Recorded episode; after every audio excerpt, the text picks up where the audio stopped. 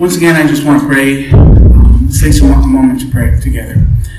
Loving God, speak to us once again your word of grace, your word of, of joy. May it bear fruit in our hearts. Um, may it challenge us. May, may, it, may it nourish, nourish us that we may be doers and not just hearers. In the name of Jesus Christ, we pray. Amen.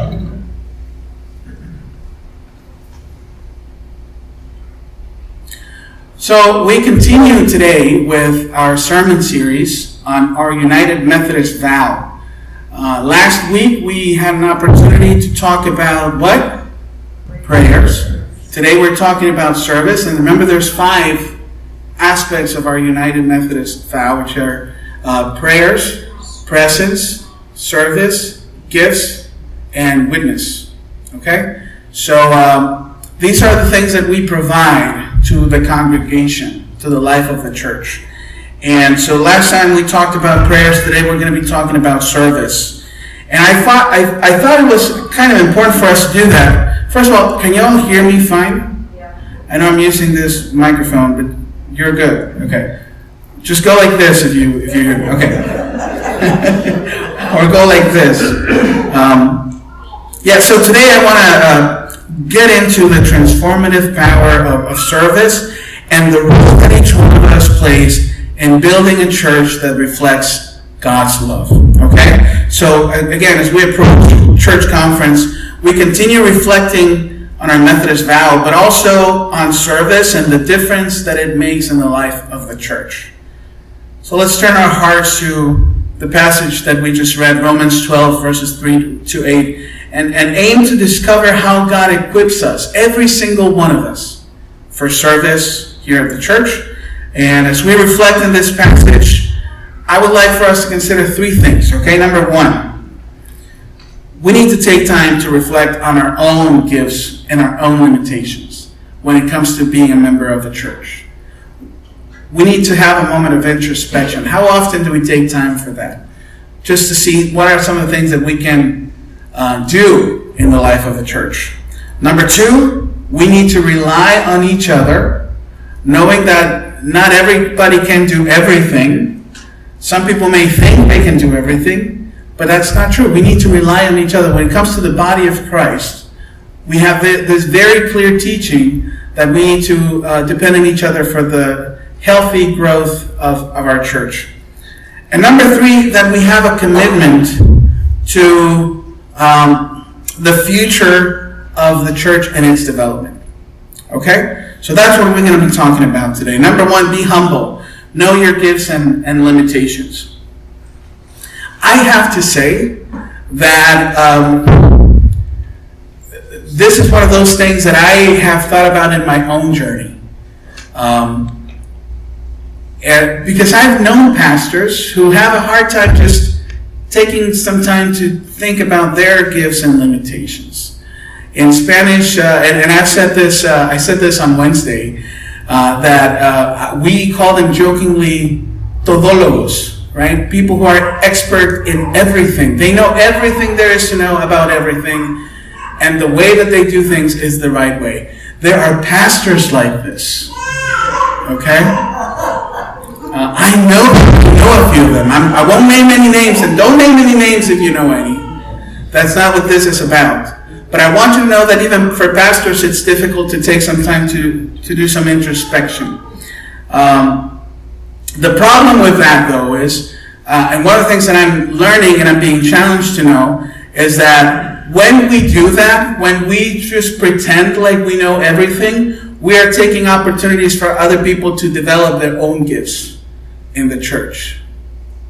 Can you say amen? Yeah. When I pretend that I know everything, when I pretend that I can do everything, it's not just bad for me because church ministry can be stressful, right? Particularly if I'm doing everything, but also I'm taking opportunities from other people to learn about their own gifts that they that they have.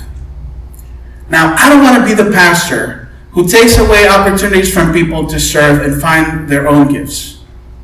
I want to be the pastor who gives people opportunities to learn about their own gifts. Now, granted, that may be uh, that may lead to situations where we make mistakes. Amen.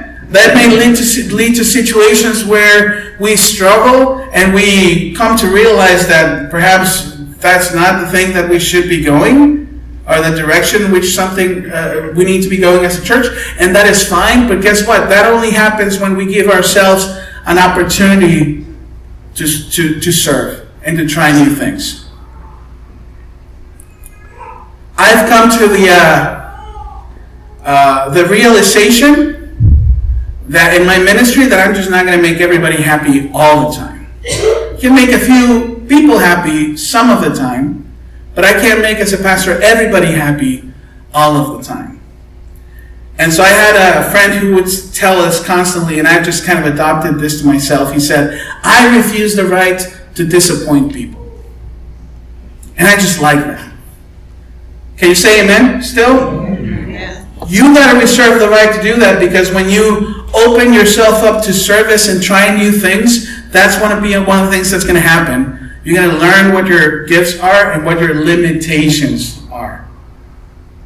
If you don't know what your limitations are, I, I, we were having this conversation this morning. If you don't know what your gifts are, maybe perhaps you're too close to yourself to see what your gifts are as an individual. Ask someone else. Sometimes it's easy for some other people, from, from other people, for other people to know what your gifts are, and they can tell you. Um, sometimes we focus so much on the things that we do. Uh, my wife, Michelle, has been an active member of her church since she was a teenager. And part of our conversation uh, that we had when we uh, were dating was, ah, I just don't know what my ministry is. She was so focused on that and frustrated about her journey. She's, I just don't know what I should be focusing on. Now, granted, this is a, a, a, a, young woman who's been serving since she was a teenager, leadership in youth ministry. She was singing in the choir, she was teaching, she was leading in many ways. And at that point, she still didn't realize, I don't know what I'm supposed to do. And I, I remember having these conversations with her, with her, telling her, you know what, you're doing plenty already. Because ministry is what you do for the church, ministry is what you do for the Lord. It doesn't have to be perfect. It doesn't have to be something that um, you are not going to make any mistake. You're not going to have any room for learning new things. But it's when you give yourself an opportunity to learn, to take risks, and to do something for the church. Self awareness requires introspection. Self awareness requires, ministry requires self awareness. So, yes, we don't, I don't want to be the pastor who knows everything. I may come to you and say, I don't know how to do this, but I, I might also ask you, do you know this? Do you know how to do this? Can you help me? Can you help the, us figure this out? And that may be an opportunity for you to figure out um, what ministry you can be involved in. Now we need to recognize the diversity in service, okay? So on Wednesday we were talking about um, uh, clergy and laity. Who here in this congregation is clergy? Who here is laity? What a great opportunity to explain what laity means. So laity means if you're not a pastor in the in the congregation, that means you're laity. That's L A I T Y. Am I spelling it right? Lay people are people who are not pastors, but who are also members of the church. So if you're not a pastor, if you're not a, a, an elder or a deacon or a, um, a local pastor, then you're a laity. Welcome. You know that now, okay? So, um, but laity are so important in the ministry of the church because pastors in the United Methodist Church itinerate, which means that we move to different places. And, and laity have the role of uh, giving continuity to the ministry of the church. And there are things that I'm not, I listen, I went to seminary, so I know a few things, but I don't know everything. And want to be, I don't, I want to be able to rely on laity in my church for the continuation and the growth of my congregation. Every single one of us. We have something to offer in the life of the church. It's not just the clergy who do the work. Everybody has something to give. Some of us are called to preach, some of us are called to teach, but all of us are called to serve in the church. Are you still with me? And I wrote a long sermon yesterday. I'm going to try to keep it short for you. Um, as we do this, we have to avoid comparing ourselves to other people. Um, I've talked about this a little bit, talked about it last week, um, but it's important for us to understand that not everybody has to do the same thing. Um, I think when I was growing up, there was some kind of thing going where everybody in my youth ministry thought they had to learn to play the keyboards in order to save the, to serve the Lord.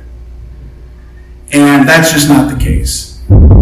Everybody has different gifts that they can contribute to the church. And uh, when it's easy to compare ourselves to others and the ministry that they have and how different they are, but uh, when we do that, we um, we don't give ourselves that opportunity to find our, our, our ministry and our calling. We have to remember that unity in our body does not mean uniformity. Who knows what the difference is between those two things?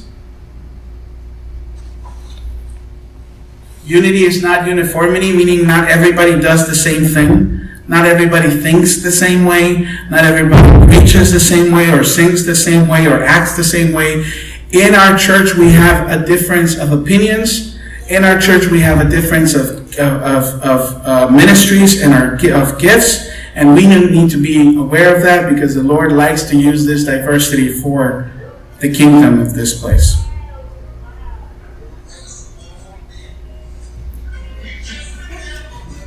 Amen. Here's another way in which I, I try to affirm diversity in the church, okay? So do you know if you're an introverted person? Who's an introverted person here? Where are my taking them a little? Should I should I raise my hand? I don't know. Are they going to tell me to say something right now? I don't want to. Now here's my where's my extroverted people here? Love you guys. I love you so much.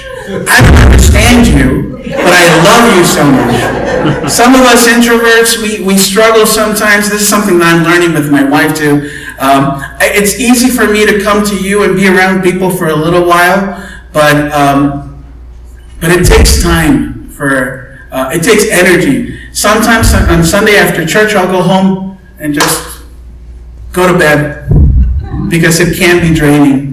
I know some pastors who actually they they get out of church and they're super energized. That's not me.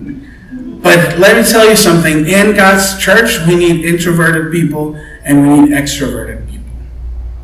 And it's not about making the introverted people more extroverted or the extroverted people more introverted. It's about recognizing the diversity in our churches and knowing that different people have different gifts and can serve the Lord differently. I'm a little introverted, but I know that I have extroverted people that I can rely on for certain purposes. Are you with me? We need extroverted people. Um, so it takes a it takes a group to do that.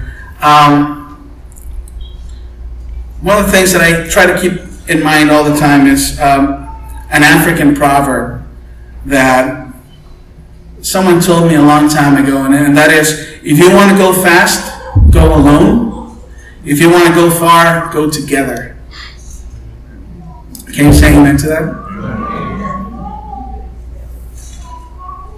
If I'm a pastor who knows it all and does it all and wants to do things my way, I'm going to get places very quickly, but I'm not going to get very far. If, however, I invite other people to be part of a particular ministry, if I rely on others, if I affirm their ministries, I, it may take us a little longer to get somewhere, but we'll get, we'll get uh, farther away because we're working together. So, That's part of our work as a church. To acknowledge our limitations, to acknowledge our, gifts, to rely on each other.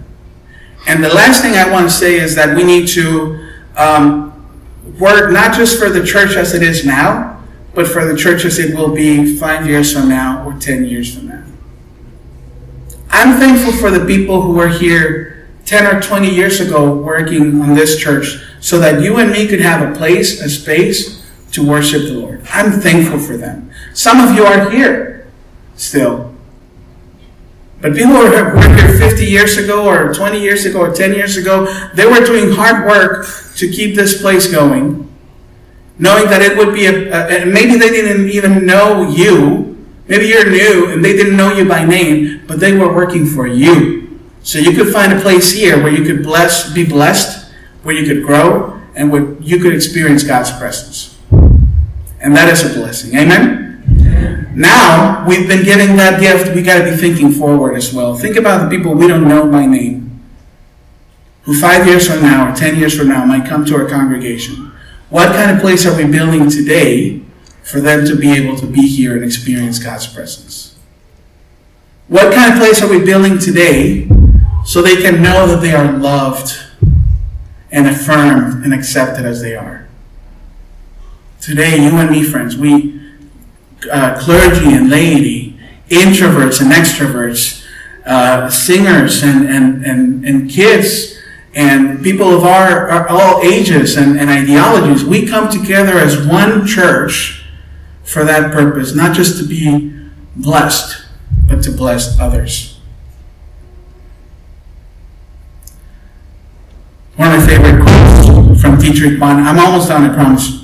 One of my favorite, favorite quotes from Pastor uh, Dietrich Bonhoeffer was The church is a church only when it exists for others. Can we take on that challenge for us today?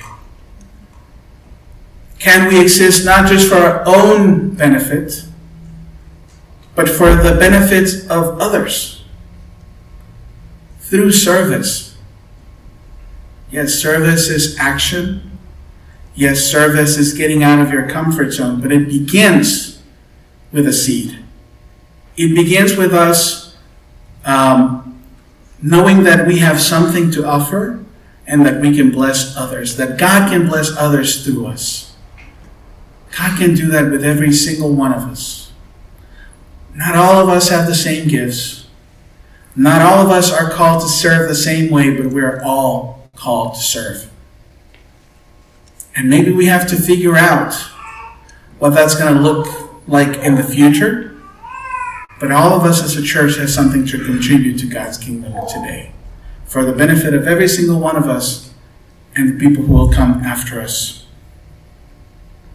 So, friends, service is not just an option in, in our congregation, but an essential part of our identity. You have to be humble.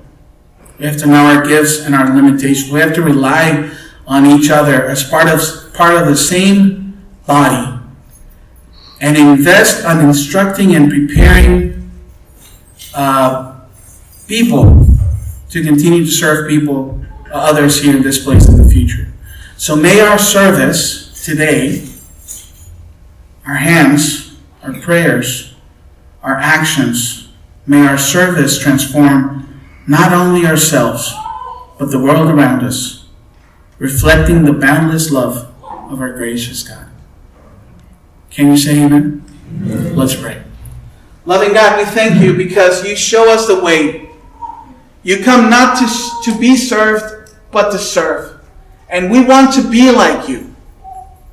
Help us think about the things that we can offer to the body. Help us think about the needs of others and the difference that we can make in their lives. As we pray as we bring our prayer requests to you, God, let us work and serve that through our ministry we may become perhaps a response to someone else's prayers. Help us reflect your love. Help us reflect your grace. And help us work tirelessly for this community. No, God, we don't know how to do everything. We are not, we are not experts in everything. But it is your will that as one body, uh, we can rely on each other for your, for your kingdom. Help us do that in love. Help us do that in love. Help us get out of our comfort zone and try new things. At all times, God, help us understand that service is part of who we are because it's part of who you are.